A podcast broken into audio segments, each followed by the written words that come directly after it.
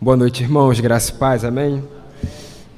Como o Felipe já adiantou um pouco, o tema de hoje é um tema fácil, tranquilo, né? Para não dizer o contrário. Mas eu queria também fazer algumas considerações sobre o que será falado hoje. É, eu tenho alguns objetivos nessa noite, irmãos, e eu peço a compreensão de vocês.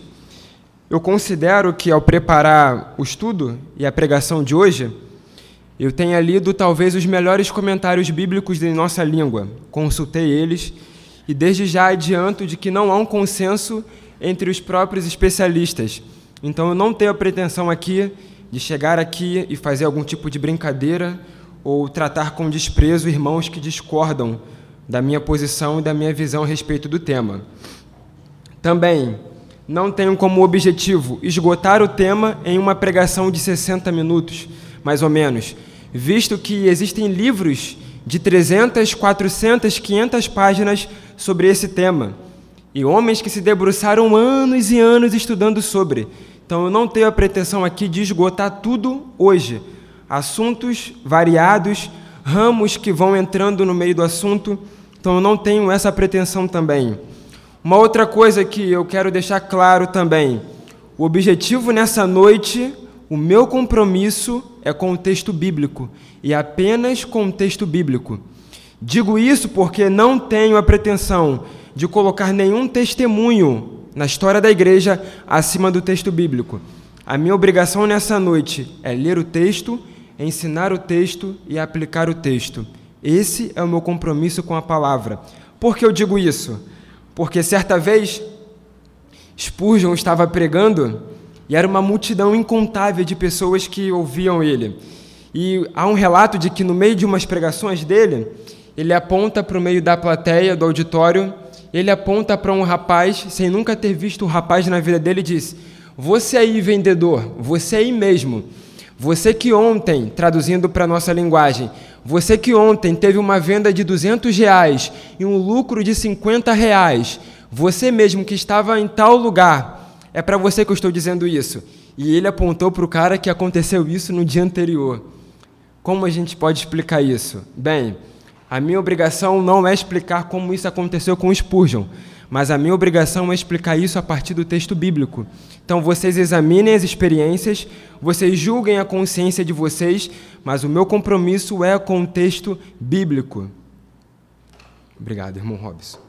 Irmãos, diante disso, eu quero começar pedindo que os irmãos abram 1 Coríntios 14. Nós não vamos ler esse texto de início, mas é o texto que nós vamos julgar, do verso 26 ao verso 40. E o tema de hoje é línguas, profecias, as mulheres e o silêncio. Como podemos enxergar esse texto tão difícil? Muito interpretado e muito debatido na história. Irmãos, para que a gente possa chegar num consenso e a gente possa ter um estudo proveitoso, é preciso que, de início, a gente, a gente precise definir de fato o que são os dons de línguas e os dons de profecia, para que a gente, o pregador, ele não ache uma coisa e vocês não achem que o pregador acha outra coisa. Então eu preciso colocar de início o que eu penso sobre esses dons. Eu quero começar com o dom de línguas. Então eu pedi para que vocês abrissem 1 Coríntios 14, para que vocês vissem e colocassem a fita nesse texto. Mas nós vamos visitar outros textos antes. Irmãos, começando pelo dom de línguas. É um tema muito debatido também e não tão fácil assim de ser dito. Mas eu quero aqui colocar a minha posição de acordo com outros grandes estudiosos da igreja, de que, na minha visão, diante dos textos que se apresentam, o dom de línguas para mim é o dom que se refere a idiomas. Nós vamos ver isso. Eu peço já que você abra, volte só um pouquinho em 1 Coríntios, capítulo 13. Nós vamos ler a partir do verso 1. E eu quero já refletir com os irmãos a respeito do argumento sobre a língua dos anjos. Eu sei que os irmãos, principalmente pentecostais, carismáticos, eles tendem a pensar de que o dom de línguas também é um dom de fala em mistérios, que nós não conseguimos entender e que são até mesmo para nós não inteligíveis, tá? E um dos textos base para que eles entendam dessa maneira é esse texto de 1 Coríntios, capítulo 13, a partir do verso 1, que diz assim: Ainda que eu fale a língua dos homens e dos anjos, se não tiver amor, serei como sino que ressoa ou como prato que retine. O que, que eles vão dizer aqui? Eles serão bem claros. Paulo aqui está citando que existe a língua dos homens e a língua dos anjos. E, portanto, esse falar em línguas, para eles, nessa visão, é falar palavras não inteligíveis e para além de idiomas, mas que nós somos edificados em mistério para nossa edificação pessoal e não da igreja. Eu respeito essa posição, mas na minha visão, junto com outros estudiosos, o que Paulo está fazendo em 1 Coríntios 13 é trazer à luz alguns argumentos que extrapolam o normal para que ele possa se voltar para o amor que é o centro da passagem. Então, o primeiro foco da passagem, a primeira pergunta que devemos fazer é: o que Paulo quer dizer a partir do verso 1 de 1 Coríntios capítulo 13? Nós vamos ver bem claramente que o foco de Paulo é trazer o amor. O grande foco dele é entre 1 Coríntios 12, que fala sobre dons, e 1 Coríntios 14, que continua falando sobre dons, nesse intervalo que é 1 Coríntios capítulo 13, é tratar sobre o amor. Por quê? Para Paulo, uma igreja ela pode estar recheada de dons, mas se ela tiver perdido o amor, ela perdeu o princípio do evangelho. Então esse é o argumento de Paulo. E aí Paulo vai trazer algumas situações possíveis que poderiam acontecer, mas que extrapolam o normal para mostrar a ênfase do amor. E olha o que ele vai dizer. Vamos voltar a atenção para o verso 1 do capítulo 13. Olha o que ele vai dizer. Ainda que é um argumento de possibilidade, ainda que não que aconteça, mas ainda que aconteça e o que pode acontecer? Ele vai começar a listar isso. E olha as extrapolações que Paulo faz. Ainda que eu fale as línguas dos homens e dos anjos. Essa é a primeira extrapolação. As línguas dos anjos. Vamos continuar. Se não tiver amor, serei como o sino que ressoa ou como o prato que retine.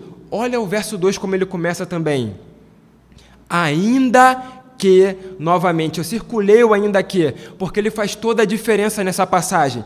Ele começa o verso 1, ainda que, você pode circular. Ele começa o verso 2 dizendo, ainda que, outro argumento de possibilidade. E ele vai trazer mais uma extrapolação do normal. Olha o que ele vai dizer. Ainda que eu tenha o dom de profecia e saiba todos os mistérios e todo conhecimento, e tenha uma fé capaz de mover montanhas. Se não tiver amor, nada serei. Uma pergunta aos irmãos com honestidade: é possível, nessa vida ainda, com esse corpo corruptível, que a gente alcance todos os mistérios e todo o conhecimento e tenha uma fé capaz de mover montanhas? com honestidade, é possível nessa vida alcançarmos esse conhecimento exaustivo que a gente um dia pode sentar no sofá e dizer: não, hoje, em 2022, eu cheguei ao pleno conhecimento de todos os mistérios. Não é possível, irmãos. Então, mais uma vez, no verso 2, Paulo está trazendo um argumento de possibilidade e extrapolando para quê? para voltar novamente, o final do verso 2: Se não tiver amor, nada serei. Olha como isso se encaixa perfeitamente à estrutura da passagem.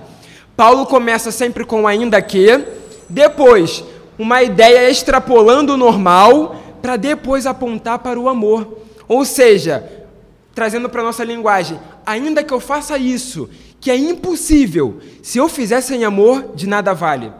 É isso que ele quer dizer nessa passagem. E olha o verso 3, como ele vai começar também. Ainda que eu dê aos pobres tudo o que possuo e entregue o meu corpo para ser queimado, se não tiver amor, nada disso me valeria.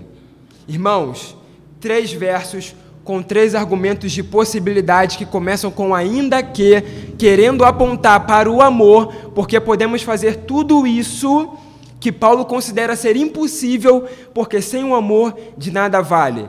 Então, a língua dos anjos, aqui, eu concordo com os homens de Deus que enxergam que ela não é possível, mas que ela justamente entra nesse argumento de extrapolação aquilo que está para além da nossa capacidade. Então, esse é o primeiro argumento. 1 Coríntios 13, na minha opinião, não está falando de uma língua literal que existe entre os, os anjos, como se fosse um idioma único deles. Na minha visão, eu respeito os irmãos que pensam ao contrário, mas eu não consigo enxergar dessa forma. Na minha opinião e na visão de estudiosos, do verso 1 ao verso 3, está tão estruturado, mas tão estruturado que nós podemos sim pensar que Paulo está extrapolando para apontar para o amor.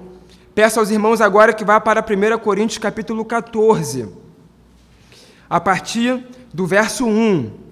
Olha o que ele vai dizer. Sigam novamente, sigam o caminho do amor e busquem com dedicação os dons espirituais, principalmente o dom de profecia, pois quem fala em uma língua não fala aos homens, mas a Deus. De fato, ninguém o entende. Em espírito fala mistérios. A outra passagem que os irmãos que acreditam na língua dos anjos usam como base está aqui em 1 Coríntios, capítulo 14, verso 12. Porém, irmãos, nós não podemos parar no verso 2. Vamos continuar. O que significa para Paulo em espírito fala mistérios? Que mistérios são esses? Vamos continuar. Verso 3. Mas quem profetiza o faz para edificação, encorajamento e consolação. Vamos voltar nisso mais à frente do estudo. Consolação dos homens. Quem fala em língua, a si mesmo se edifica, mas quem profetiza edifica a igreja. Gostaria que todos vocês falassem em línguas, mas prefiro que profetizem quem profetiza é maior do que aquele que fala em línguas, a não ser que as interprete para que a igreja seja edificada. Então perceba, esse que fala em mistérios, existe a possibilidade dele ser interpretado. A minha pergunta para esses irmãos que pensam que são língua dos anjos é: como pode haver uma interpretação de modo que a igreja entenda dessa língua dos anjos, que aquele que fala só edifica a si mesmo. Como? Alguns irmãos pentecostais vão dizer o seguinte, preste atenção nisso, olha o que eles vão dizer. Eles vão dizer que aqueles que interpretam, porque pode ser mais de uma pessoa, enquanto aquele está falando em línguas, e os irmãos que têm um dom de interpretação estão ouvindo e interpretando, eles podem ter interpretações diferentes. Alguns irmãos pentecostais dizem isso, que aqueles que interpretam podem ouvir a mesma coisa de uma única pessoa, mas terem interpretações diferentes. Novamente, eu respeito essa visão, mas, ao meu ver e ao ver de outros estudiosos, isso é beirar o perigo das várias interpretações das Escrituras. Por exemplo, deixe eu dar um exemplo para esclarecer aos irmãos. Imagine que eu escrevi uma carta ao Hermírio. E no meio dessa carta eu digo assim: Seu Hermírio, quero dizer para o Senhor que a manga a qual eu me refiro é rosa. Aí se passam 100, 200 anos e eu, na minha intenção original, estava querendo falar sobre a fruta. Mas se passaram 200 anos e acharam a minha carta que eu enviei para o Hermírio. E o irmão lá, depois de 200 anos lendo a minha carta, Nesse trecho, ele lendo e diz: Não, o Vinícius, há 200 anos atrás, disse que ele, ao ver dele, a manga era rosa. E aí o irmão que está lendo depois de 200 anos diz: Não, ele não estava se referindo à fruta. Na minha opinião, ele estava se referindo à, à manga da camisa. Percebe, irmãos? Essa pessoa, ela está atingindo o objetivo da qual eu escrevi o escritor original para o Hermílio, a carta original, não está. Não está. Um outro exemplo, imagina que eu digo, enviando uma carta para o Andrei: Andrei, o banco está à venda. Se passam anos e anos. E a pergunta é: eu estava falando do banco, esse banco que nós estamos vendo, ou do banco que nós conhecemos onde tiramos dinheiro? Dependendo da minha intenção, eu vou dar pistas de que eu estava querendo me referir a um dos dois exemplos. Então perceba, irmãos, perceba.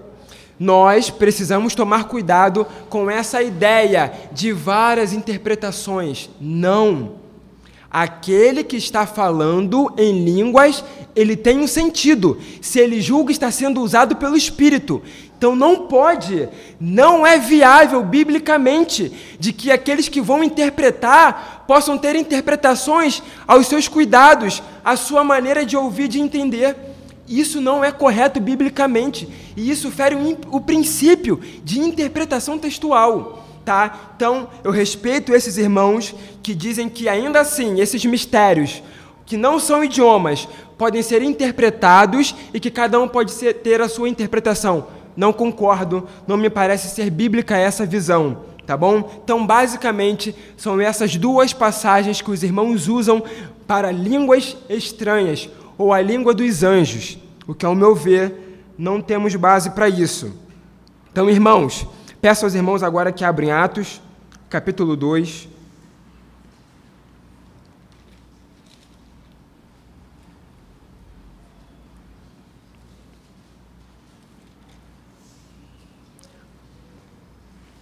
Atos, capítulo 2. Vamos ler a partir do verso 5? Os irmãos conhecem o texto do verso 1 ao verso 4. O Espírito desce sobre os discípulos, eles estavam numa casa, assentados, em, vem línguas sobre fogo com eles. E olha o que vai dizer a partir do verso 5. Olha isso, irmãos. Havia em Jerusalém judeus, tementes a Deus, vindos de todas as nações do mundo. Vindo de todas as nações do mundo. Vamos continuar. Verso 6: Ouvindo-se o som como de um vento impetuoso, ajuntou-se uma multidão que ficou perplexa, pois cada um os ouvia falar em sua própria língua. Atônitos e maravilhados, eles perguntavam: Acaso não são galileus todos esses homens que estão falando? Acaso não são todos galileus de um mesmo lugar que estão falando? Mas esses homens, mesmo sendo da Galiléia e homens simples, começaram a falar em idiomas diversificados, ao ponto que aqueles que vieram de várias nações do mundo para esse lugar começaram a ficar perplexos. Como eles podem estar falando com esse idioma? Como nós estamos conseguindo entender esses homens que são simples, humildes? que são galileus, mas conseguem falar em idiomas. É isso que está acontecendo aqui. E olha o que vai dizer, verso 8: Então, como os ouvimos cada um de nós em nossa própria língua materna? Verso 9: Partos, medos e elamitas, habitantes da Mesopotâmia, Judéia e Capadócia, do Ponto e da província da Ásia, Frígia e Panfilha, Egito e das partes da Líbia próximas a Cirene, visitantes vindo de Roma, tanto judeus como convertidos ao judaísmo, cretenses e árabes. Nós os ouvimos declarar as maravilhas de Deus em nossa própria língua. Meus irmãos, o que eu estou fazendo aqui é interpretando o texto bíblico e tentando ao máximo ser honesto eu ainda não cheguei nem ao ponto de tentar comparar as línguas que estamos lendo aqui com as línguas que são praticadas hoje. Nós ainda vamos chegar lá. Mas perceba, irmãos, o texto é muito claro. Está dizendo: homens das nações do mundo, das mais variadas nações, de vários lugares, vieram para o mesmo local e começaram a ouvir homens simples, da Galiléia falando em línguas, mas de línguas o que? De anjos? Não, outros idiomas, ao ponto que toda essa gente que nós acabamos de ler conseguia entender no próprio idioma. Irmãos, O texto é tão claro, mas tão claro, que precisamos ficar atentos a essas informações. Porque não há nenhuma sombra de dúvidas de que aqui Lucas está relatando de que o que aconteceu aqui foram um compartilhamento de línguas, mas línguas idiomas. E o original mostra isso. Lendo mais, estudando mais sobre isso e agora tentando trazer para os nossos dias, para nós tentarmos tirar algum proveito. Irmãos, primeira coisa, eu respeito novamente os irmãos que consideram a, o dom ou o falar em línguas como a evidência do enchimento do Espírito. Eles acreditam numa segunda bênção. Vou explicar para vocês. Para eles é o seguinte: os irmãos se convertem, eles recebem o Espírito, mas eles passam por uma outra experiência depois de convertidos onde eles têm o enchimento maior do Espírito. E essa evidência é pelo falar em línguas. Respeito esses irmãos, homens que eu até admiro e leio muito, pensavam dessa forma, mas tendo a não concordar com essa visão. Vamos para 1 Coríntios capítulo 12 novamente. 1 Coríntios 12, a partir do verso 12.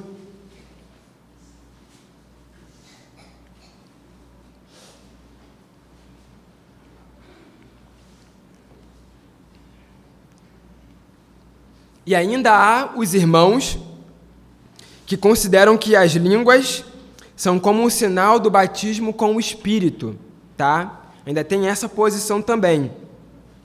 Lembro uma vez que eu fui no monte com o Felipe, nós estávamos indo no monte, subindo, e a gente subindo, conversando, brincando, rindo, e aí chegou lá no monte, só homens. Nós fizemos uma roda de mãos dadas, começaram todos, todos a falar em línguas.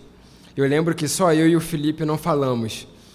E aí, no meio da oração, assim, eu abri o olho, olhava para o Felipe e falei: Tomara que ele não fale, porque se ele falar, você é o único que não falei. Falei: Não fala, não fala. Se ele fala, eu tô lascado, porque você é o único carnal da roda, né? Falei: Tomara que ele não fale. Ele começou a dar glória alto. Falei: Meu Deus, o Felipe vai ser tomado. Por isso, falei: Não, não fala, Felipe, orando, meu Deus, não deixa o Felipe falar. Irmãos, Acabou a reunião, todos falaram, só eu e Felipe não. E aí descemos. E aí teve, eu lembro que teve um irmão que falou assim: é, na hora de subir brincando é fácil, mas na hora que o espírito desce, é como se ele estivesse assim dizendo: é na hora que a gente separa os meninos dos homens, né? Então, assim, na minha antiga igreja, na antiga igreja do Felipe, eu lembro que teve um momento da minha vida que eu realmente achei que não era nascido de novo porque era tão enfatizado que se você não falasse em línguas, você não era nascido de novo, que eu falei, tem algum problema de fábrica comigo. Eu realmente cheguei a cogitar a hipótese de começar falando baixinho para depois criar coragem e falar alto no meio da igreja. Falei, vai que um dia eu sou tomado de coragem, eu começo a falar alto e ninguém me segura e acabou. Mas, irmãos, eu não consegui, não consegui e tentei ser honesto ao máximo, mesmo ainda sem muito conhecimento, mas eu pensava, eu não posso forçar. Não posso forçar, porque segundo um pregador, intimidade forçada é estupro. Então é como a figura de linguagem que se algumas pessoas, alguns homens estivessem abusando do espírito, forçando uma intimidade que não existe. Cuidado com isso, muito cuidado. Irmãos, vamos ler 1 Coríntios, verso 12, capítulo 12, verso 12, diz assim: Ora, assim como o corpo é uma unidade, embora tenha muitos membros, e todos os membros, mesmo sendo muitos, formam um só corpo, assim também com respeito a Cristo, pois em um só corpo todos nós fomos batizados em um único Espírito, quer judeus, quer gregos, quer escravos, quer livres, e a todos nós foi dado beber de um único Espírito. Então perceba, irmãos, o texto de 1 Coríntios, a partir do verso 12, capítulo 12, também é muito claro. Há um só batismo na vida do cristão, e é quando ele nasce de novo. Quando ele nasce de novo, ele é habitado pelo Espírito. É por isso que um novo convertido ou um convertido no Senhor não pode mais ser possuído por demônios, porque ele virou o templo do Espírito. Entende? Então, meus irmãos, eu respeito esses irmãos que entendem que o batismo com o Espírito é evidência do falar em línguas, ou de que é uma renovação no meio da caminhada, mas olhando para as Escrituras, eu não consigo enxergar essa base. Sem contar que, preste atenção nisso, seguindo pela lógica, se é dom, todos na igreja terão o mesmo dom? Todos podem ter o mesmo dom? Todos, sem exceção, todos podem ter o dom? Não pode. Então a pergunta que eu faço é: se está tão claro que o dom de línguas é um dom, como todos precisam passar por isso para ser uma evidência de que nasceram de novo? Se ele é o dom, é dado para alguns. Então, só esse, esses alguns, que são os mais prediletos de Deus, que Ele dá esse dom e que podem evidenciar que são nascidos de novo? Não. Se é dom, é dado por Deus para alguns, para edificação da igreja, e não para evidência de que nasceu de novo. Precisamos tomar cuidado com isso.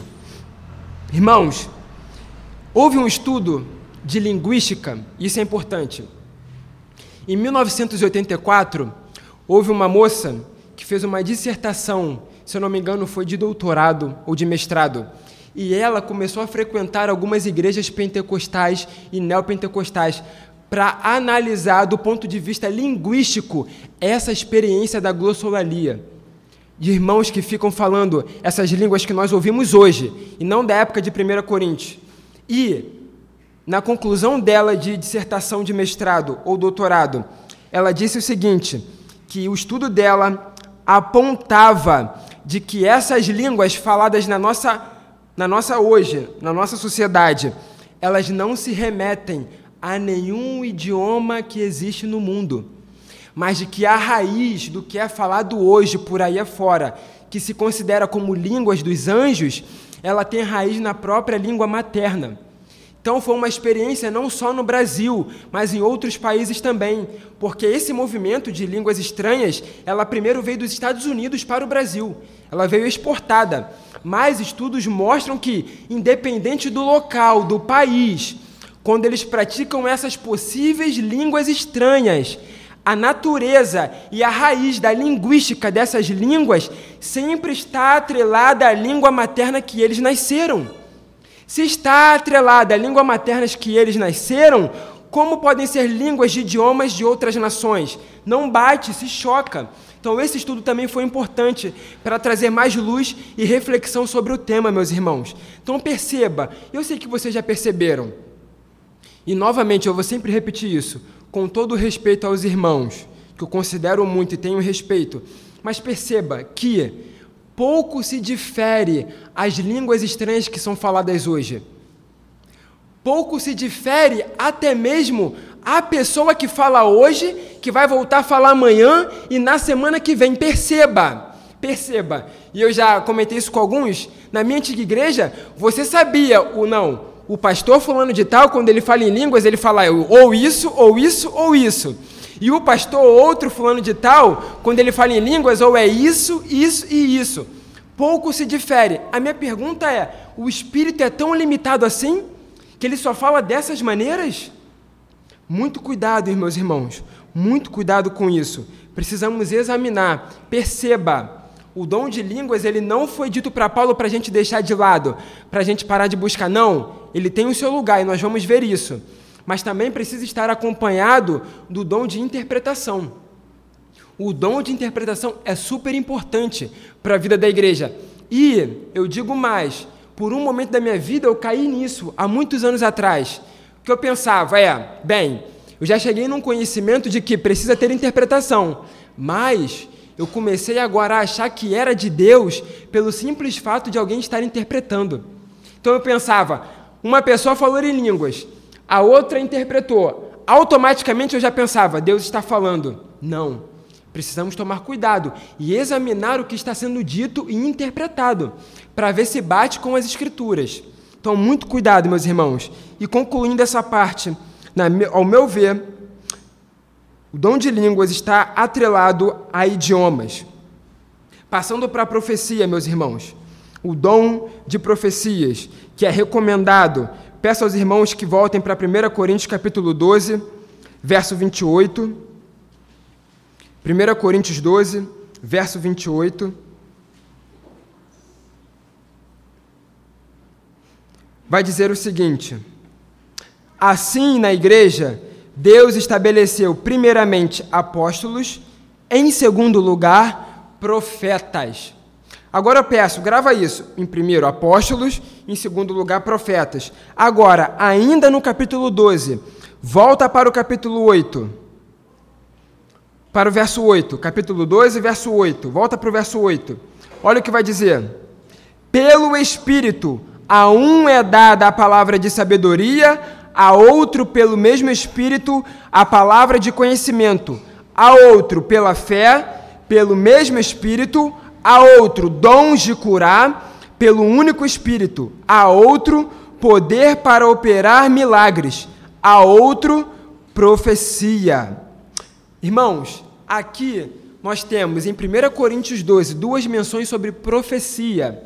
Lá no verso 28, está mais atrelado àquele que faz isso com constância, ou seja, é a pessoa que é identificada na igreja que constantemente está profetizando, e aqui é o ato de profetizar, que algumas pessoas podem fazer, mas não podem fazer com constância, porque isso está aberto a todos, inclusive as mulheres, tá bom? Irmãos, uma coisa importante precisamos, e aqui o sentido no verso 10 é interpretar a vontade de Deus à igreja. Dons de profecias aqui, de profetizar. Em 1 Coríntios capítulo 12, verso 10 tem o significado de interpretar a vontade de Deus à igreja. Vá agora para o capítulo 14 de 1 Coríntios. 1 Coríntios 14, verso 3. Aqui vai dizer o principal propósito, meus irmãos, desse dom. Olha o que vai dizer. Mas quem profetiza o faz para edificação, encorajamento e consolação dos homens. Pergunto aos irmãos com honestidade: é possível fazermos isso de modo, já vou dar até a resposta, de modo bíblico? apenas sendo subjetivo, apenas sendo da nossa cabeça, bem, eu acho que eu posso edificar o irmão dessa forma, então eu vou lá e faço. Não, eu acho que eu posso é, consolar o irmão dessa forma, do meu ver, eu vou lá e faço. Isso é possível, irmãos? Ao meu ver, o dom de profecia está ligado à pregação da palavra. Se e aí podem estar surgindo algumas perguntas na cabeça de vocês. Mas Vinícius, o dom de profecia, ele pode ser realizado fora do ambiente do culto? Nós vamos ver que isso acontece com Ágabo em Atos. Não estava acontecendo nenhum ato ali de culto, mas ele acontece e ele diz algo que iria acontecer do futuro, mas nós vamos chegar lá. Mas, meus irmãos, eu concordo com estudiosos que levaram anos estudando sobre isso, de que o principal foco da profecia é o presente e não mais a predição do futuro. A predição do futuro estava muito mais atrelada aos profetas do Antigo Testamento do que do Novo Testamento. Os profetas do Novo Testamento foram marcados por dizerem coisas a respeito do presente, do hoje. Como poderíamos edificar, encorajar e consolar apenas predizendo o futuro? Não.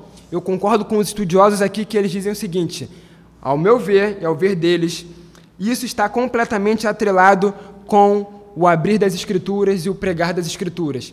Percebe, irmãos? Precisamos ser fiéis ao texto. E o contexto de Paulo aqui é o contexto de culto. Então precisamos nos prender a isso. Quando ele está explicando tudo isso, ele está querendo colocar em ordem o culto que estava em bagunça.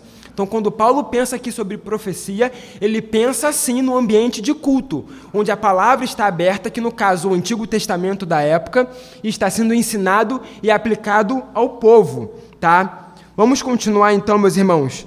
Peço a vocês agora que abram em Atos, capítulo 15, uma passagem muito importante. Atos, capítulo 15.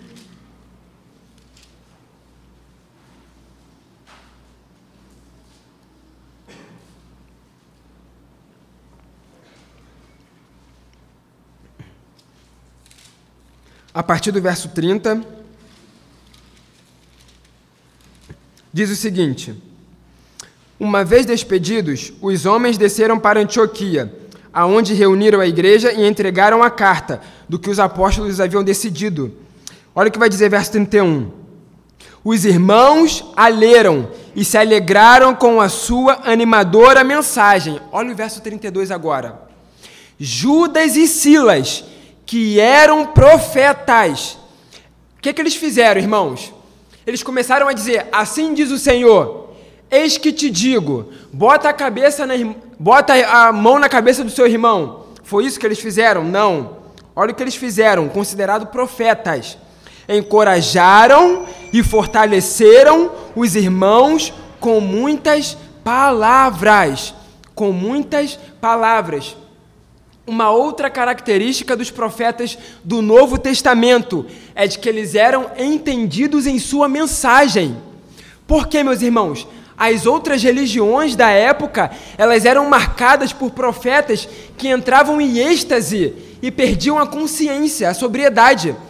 Paulo, preocupado com isso, diz o seguinte: vocês, profetas de Deus, não devem perder a sobriedade e muito menos entrar em êxtase. Vocês devem pregar aquilo que a Escritura diz. Então perceba, é uma diferença enorme, como nós vemos hoje em dia. Profetas que perdem a sobriedade, que rodam, que pulam, que descem do púlpito para colocar a mão na cabeça de outro irmão e começam a dizer coisas do próprio coração. Irmãos, o nosso Deus é o Deus da sobriedade. Efésios capítulo 5 vai dizer: Não se embriaguem com vinho que leva à libertinagem, mas deixem-se encher pelo Espírito. O sentido ali do texto é justamente esse. Não vá pelo caminho do vinho, porque ele perde a sobriedade. Ele vai levar vocês a cometerem loucura. Caminhem pelo caminho do Espírito, que leva à sobriedade, que é o que Deus deseja para a igreja, quanto mais aos profetas do Senhor. Então, irmãos, os profetas do Novo Testamento eram marcados por estarem entendendo o que diziam, e a igreja também entendia o que eles estavam dizendo. A sobriedade e o entendimento deve ser uma marca de todo aquele que abre as Escrituras e se propõe a falar das revelações do Senhor. Isso é importante. Mas agora, meus irmãos, entrando na questão de Ágabo e ainda em Atos, peço que vocês abram no capítulo 11 verso 28. Verso 27 diz o seguinte: Naqueles dias, alguns profetas desceram de Jerusalém para Antioquia. Um deles, Ágabo, levantou-se e, pelo Espírito, predisse que uma grande fome sobreviria a todo o mundo romano, o que aconteceu durante o reinado de Cláudio. Então perceba, sim, eu tenho compromisso com o texto, eu tenho que dizer a vocês que, ainda no Novo Testamento, houve um homem chamado Ágabo, que era considerado profeta na igreja e que ele predizia o futuro sim.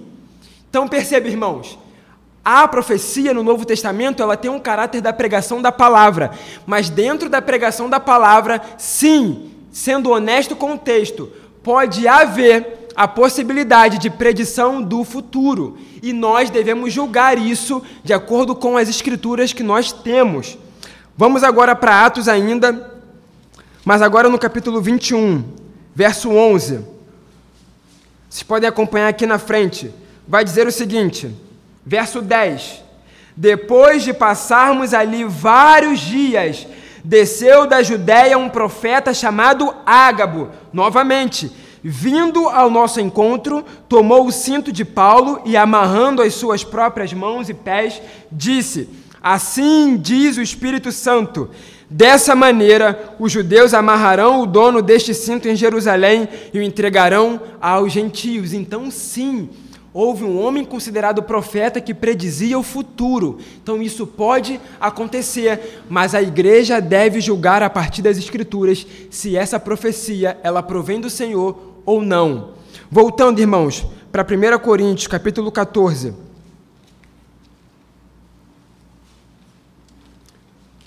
Vai dizer o seguinte. Olha o que ele vai dizer. 1 Coríntios, capítulo 14, a partir agora do verso 22. Olha o que vai dizer. Portanto, as línguas são o sinal para os descrentes, no sentido de evangelização, pregar aos outros idiomas.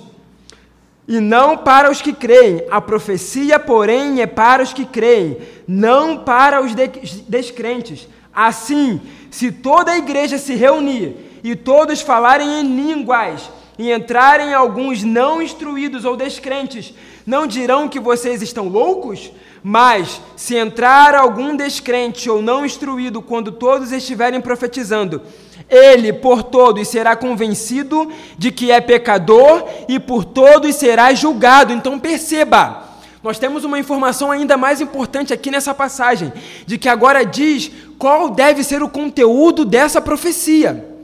Não só o ato de profetizar, mas aqui agora Paulo está dizendo qual é o conteúdo, o que rege esse ato de profetizar. E qual é o objetivo? Conseguimos entender?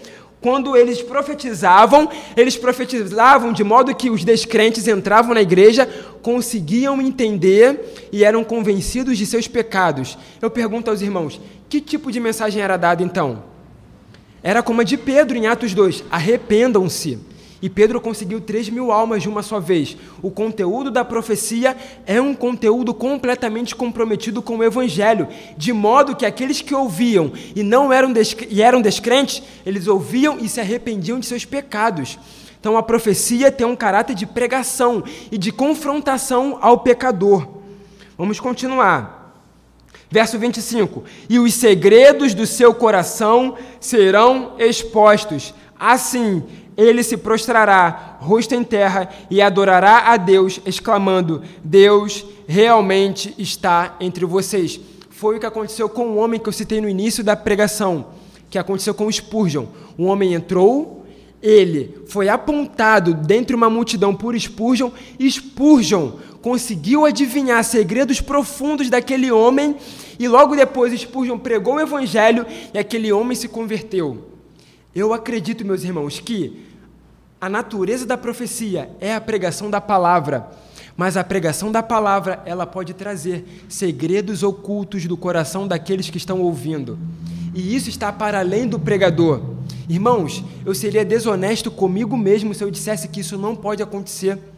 Quantas vezes eu ali na frente, depois de pregar, apertando a mão de alguns irmãos e chegando em casa, recebendo a mensagem de alguns irmãos, irmãos me disseram que Vinícius, Hoje você disse coisas que estavam encobertas e que eu não havia contado para ninguém. Eu pergunto, como isso pode acontecer? Ela me contou antes da pregação, ou eu adivinhei? Foi sorte? Acaso? Eu sei que os outros pregadores da igreja também já passaram por essa experiência. Provavelmente Felipe tem testemunho a dar também, o pastor tem a dar. Irmãos, isso acontece. Então eu preciso ser honesto com o texto. Nós pregamos, nos preparamos, são horas de estudo, de oração, de meditação, de reflexão. Mas nós sempre oramos, Senhor, traga à luz aquilo que está em oculto. Sempre fazemos essa oração. E isso pode acontecer como tem acontecido. Então perceba, meus irmãos, a pregação então ela tem dois caráteres. Uma pregação pode te encontrar, mas a regra é que você encontre a pregação. Você, como ouvinte, tem que sentar dizendo: Hoje Deus vai falar comigo, porque eu vou procurar Sua palavra. A exceção da regra é quando a palavra te acha e segredos do seu coração são trazidos à luz. Aí, meu amigo, não tem mosca, não tem criança chorando, a palavra te toma e você não consegue desviar a atenção. Mas a regra é o ouvinte se esmerar em ser um ouvinte da palavra. Essa é uma via de mão dupla para aquele que prega e para aquele que ouve, tá? E aí, meus irmãos, já caminhando para o final do texto, mas esse era o propósito mesmo, vamos para o verso 26, que vai dizer o seguinte: Olha a principal motivação disso tudo, meus irmãos. Portanto, que diremos, irmãos? Quando vocês se reúnem, cada um de vocês tem um salmo, ou uma palavra de instrução, uma revelação, uma palavra em uma língua ou uma interpretação. Olha agora, o final é a chave de tudo. Tudo seja feito para a edificação da igreja. Meus irmãos, olha como Paulo vai construindo a teologia sobre edificar a igreja do Senhor. No verso 3 ele vai dizer que Nós fazemos isso para edificação. No verso 4, ele vai dizer que nós fazemos isso porque edifica a igreja. No verso 5, ele vai dizer que fazemos isso para que a igreja seja edificada.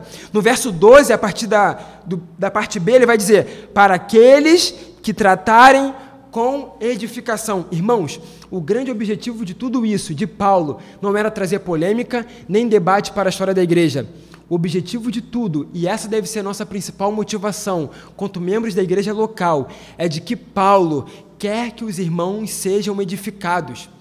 Esse tem que ser o meu compromisso e o seu compromisso, completamente compromissados com a edificação do próximo seja por palavra, oração, revelação e qualquer outro tipo de atividade. Nós devemos ter uma motivação tão honesta, tão sincera, de que devemos, em tudo, buscar a edificação do próximo e nunca sermos uma pedra de tropeço aqui nessa passagem. Vamos continuar, meus irmãos. Olha o que ele vai dizer. Se, porém, alguém falar em língua, deve falar dois, no máximo três e alguém deve interpretar. Se não houver intérprete, fique calado na igreja, falando consigo mesmo e com Deus. Olha só uma coisa interessante que os irmãos precisam refletir. Aquele que iria falar em línguas, ele precisava se certificar de que havia irmãos com dom de interpretação no meio da igreja. Porque perceba como poderia ser uma experiência constrangedora eu começo a falar em línguas sem saber se há irmãos com dons de interpretação e eu acabo de falar em línguas e bate o silêncio na igreja. E eu fico esperando, dá um segundo, dá dez segundos, dá vinte, trinta, dá um minuto e ninguém fala nada. Eu falo, meu Deus, não tem ninguém com dom de interpretação. Como poderia ser o Espírito atuando? Se o Espírito está dizendo que só pode falar em línguas se tiver interpretação, como alguém fala em línguas e em seguida não há interpretação, e ainda assim julga que é o Espírito falando, perceba o sentido? Esse irmão que iria falar em línguas, ele precisava se certificar de que havia irmãos com dons de interpretação. Ou se ele não se certificasse, ou se fosse muito de Deus, ele falaria com convicção e logo após viria uma confirmação de irmão interpretando.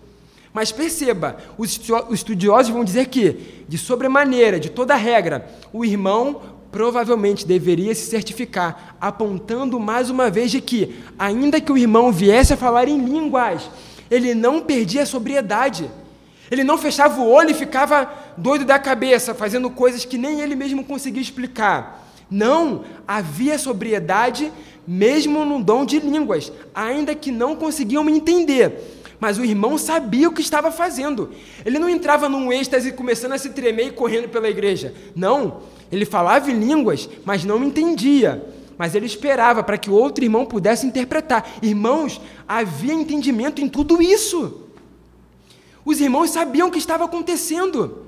De modo que, olha o que Paulo vai continuar falando. Tratando-se de profetas, verso 29, Falem dois ou três, e os outros julguem cuidadosamente o que foi dito. Havia uma ordem. Paulo coloca uma regra de três aqui para tudo isso. Primeira regra: dois ou três no máximo. Segunda regra: um de cada vez. E terceira regra: deve ter intérprete. Irmãos, a gente precisa pensar, e já há estudos. Peço aos irmãos apenas mais alguns minutos para terminar o texto mas, irmãos, nós precisamos pensar de que provavelmente o culto que acontecia nessa época era um culto diferente do nosso, para que a gente possa entender o que Paulo vai falar sobre as mulheres no final. Por quê? Provavelmente, e há estudos sobre isso, de que o culto da época não era tão semelhante como o nosso culto hoje, que está acontecendo aqui agora. De modo que, Paulo está dizendo: se um começar a falar e o outro que está sentado, ele fala a palavra sentado, o que está sentado, começar a, começar a falar, esse que estava falando antes precisa parar, fazer silêncio para que o, ouço, o outro possa começar a falar. Então perceba, os ouvintes, aparentemente, nesse culto da época, possuíam mais liberdade de atuação dentro do culto mesmo do que nós brincando até mesmo com o pastor, conversando com ele sobre isso ontem, eu disse: ó, agora dando mais crédito aos irmãos pentecostais, provavelmente eles se assemelham mais ao culto da, dessa época do que nós. Por quê? Não no sentido de que aconteciam esses movimentos, mas no sentido de é, no sentido de que havia outros irmãos que participavam. Por exemplo, é, qual é o nome que se dá quando a oportunidade? Quando irmãos têm oportunidade, provavelmente era parecido com o que acontecia nessa igreja aqui. Quando o irmão daí do banco, que estava sentado, ele tinha uma revelação a partir do que estava sendo pregado, e vem sobre ele, e ele fala, aquele que estava falando antes precisa parar para que ele fale. Então perceba, não é assim, o pregador está pregando por uma hora e todo mundo está ouvindo, e depois tem um amém e todo mundo vai embora. Não. Enquanto o pregador falava, ou o mensageiro falava, o irmão que recebesse uma palavra, ele poderia sim participar do culto. Então não é como o nosso, para que a gente não tente confundir como eles atuavam nessa época, tá bom? Vamos continuar. Olha o que ele vai dizer. Verso 30. Olha só, olha o verso 30. Se vier uma revelação a alguém que está sentado, cale-se o primeiro, pois todos vocês podem profetizar cada um por sua vez, de forma que todos sejam instruídos e encorajados. Mais uma vez, instruídos e encorajados. Essa é a regra da profecia: instrução e correção. Esse é o caráter. Olha o verso 32. O espírito do profeta está sujeito aos profetas, ou seja, mais uma vez, sobriedade, domínio próprio, ele não entra em êxtase. E olha o verso 33, e isso aqui choca, no verso 33. Olha o que ele vai dizer: Pois Deus não é Deus de desordem, mas de paz. Uma pergunta básica, Paulo. Paulo, por que no meio de tudo isso você fala do caráter de Deus? Porque provavelmente ele estava querendo dizer o seguinte aos irmãos: a maneira como vocês cultuam revela o Deus que é cultuado. Se o culto de vocês é uma bagunça, provavelmente o Deus que vocês estão adorando não é o Deus verdadeiro, mas é o Deus da bagunça, como os pagãos fazem. Percebe, irmãos, como é séria a adoração no meio da igreja. A maneira como uma igreja adora e se comporta no culto revela como essa igreja enxerga o Deus que é adorado. Isso é muito sério, muito sério, porque isso afeta a minha maneira e a sua maneira de cultuarmos a Deus. A maneira como nos comprometemos a louvar, a orar, a sermos ouvintes da palavra. Tudo isso revela o Deus que você crê. O Deus que você crê não é só revelado no devocional que você faz de manhã, mas o Deus que você crê é revelado na maneira como você se comporta na igreja enquanto o culto acontece. Por isso que Paulo, por isso que Paulo fala do caráter, porque ele quer chocar os irmãos. Olha, Está tendo bagunça? Então eu vou trazer o caráter de Deus para o assunto. Por quê? Porque a maneira como vocês cultuam mostra o Deus que é adorado. Mostra que tipo de Deus vocês estão pensando, se é mais dos pagãos ou o Deus verdadeiro. E isso é muito sério. Isso precisa nos fazer refletir sobre como temos praticado o nosso culto no meio da igreja e não em casa. Muito cuidado, meus irmãos, porque nós revelamos o Deus que adoramos pela maneira que nós cultuamos, e isso é gravíssimo, e Deus leva isso a sério. E para concluir, e aqui eu termino, meus irmãos. Ele vai dizer na parte B do verso 33: Como em todas as congregações dos santos, permaneçam as mulheres em silêncio nas igrejas, pois não lhes é permitido falar. Seria muito mais fácil ele colocasse, pois não é permitido que os flamenguistas falassem. Eu preferiria muito mais. Mas ele diz, não é permitido que as mulheres falem. Antes, permaneçam em submissão, como diz a lei. Ele ainda traz a lei ao assunto.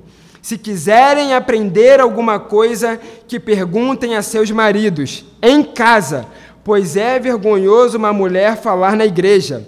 Acaso a palavra de Deus originou-se entre vocês? São vocês o único povo que ela alcançou? Se alguém pensa que é profeta ou espiritual, reconheça que o que lhes estou escrevendo é mandamento do Senhor.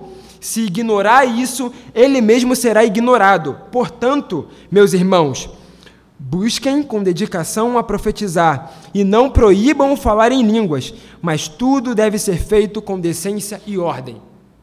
Irmãos, uma pergunta central aqui. Paulo, então, a partir disso, está proibindo que as mulheres falem no meio do culto? O que, que Paulo está querendo dizer com isso? O texto é muito claro, ele está dizendo: as mulheres têm que ficar em silêncio. Elas devem ficar em silêncio. E se quiserem tirar dúvida sobre o que foi falado, sobre a profecia que foi feita na igreja, façam aos seus maridos em casa, mas não na igreja. Irmãos, a primeira coisa que precisamos ter como princípio de tudo é que Paulo não está proibindo que as mulheres falem no culto. Como podemos provar isso?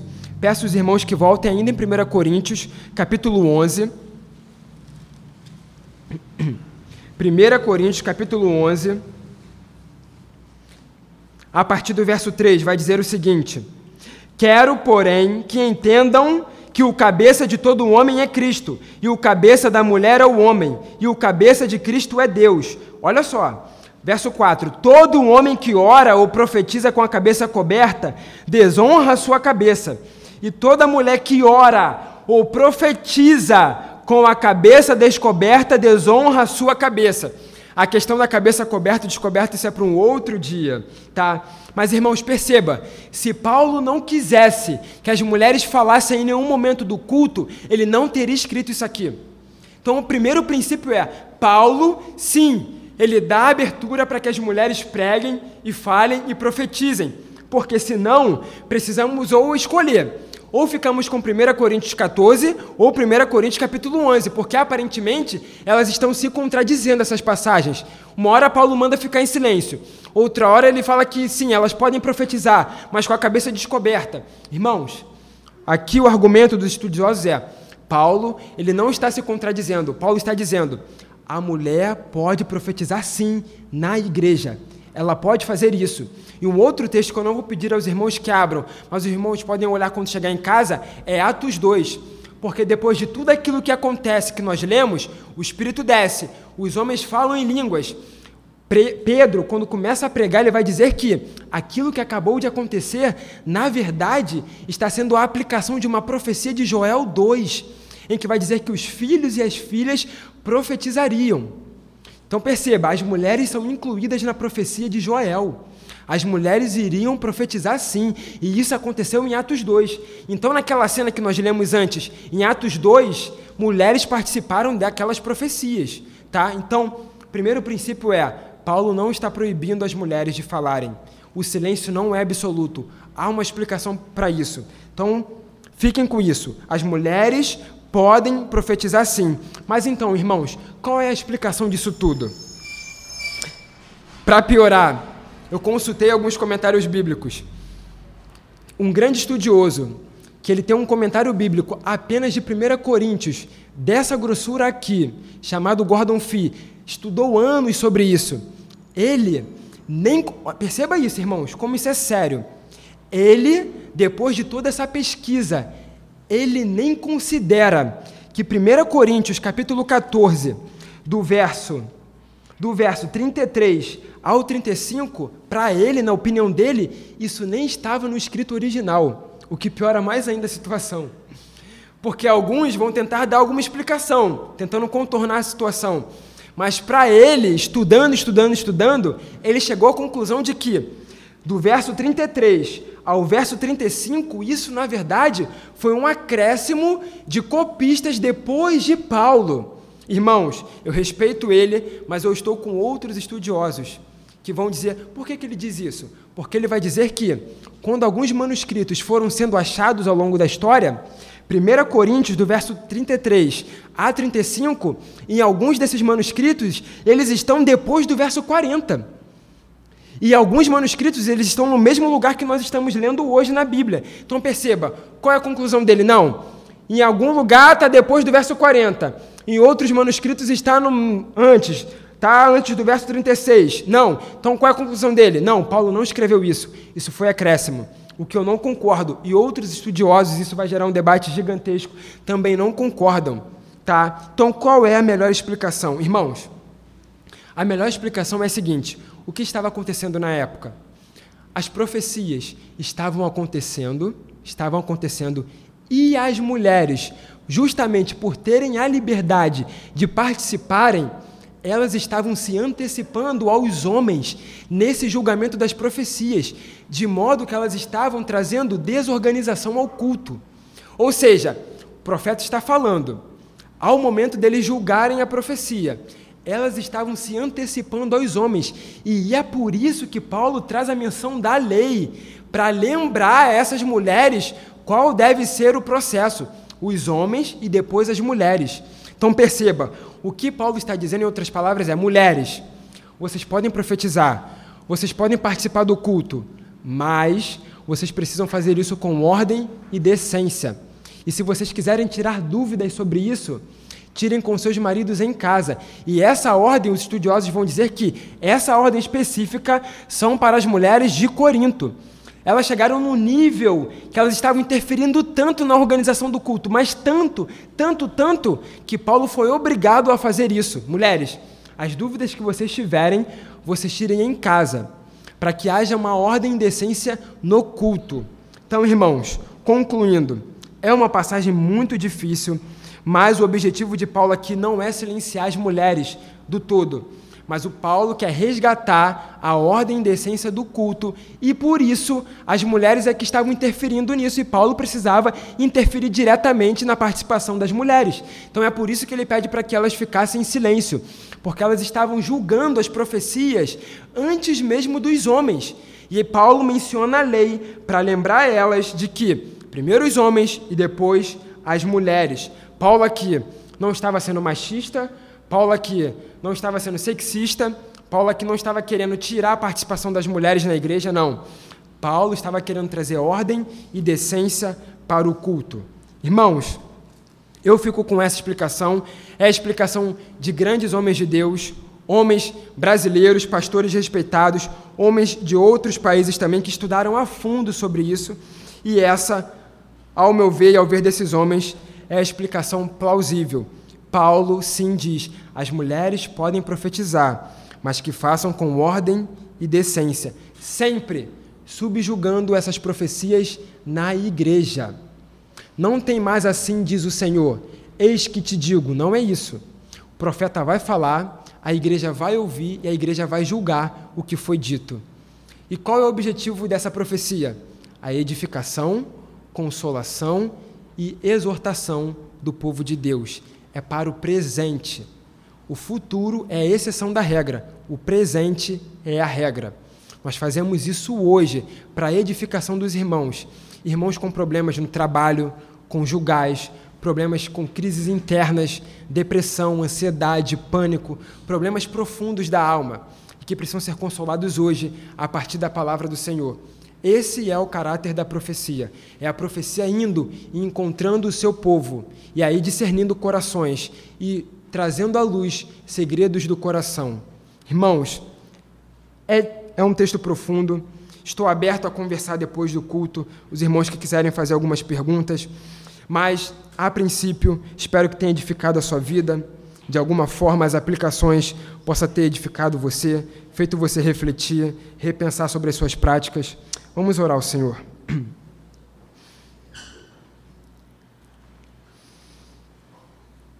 Senhor nosso Deus e nosso Pai, nos dê sede da tua palavra, Senhor. É a nossa oração.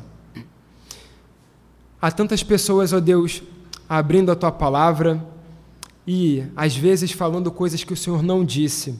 Coloque no nosso coração esse temor, ó Deus, para falarmos apenas o que o Senhor disse que a gente não venha, ó Deus, trazer nenhuma revelação nova do nosso próprio coração e da nossa mente, que a gente não caia nessa tentação, mas que toda a nossa devoção e o nosso temor esteja diante da tua palavra, ó Deus.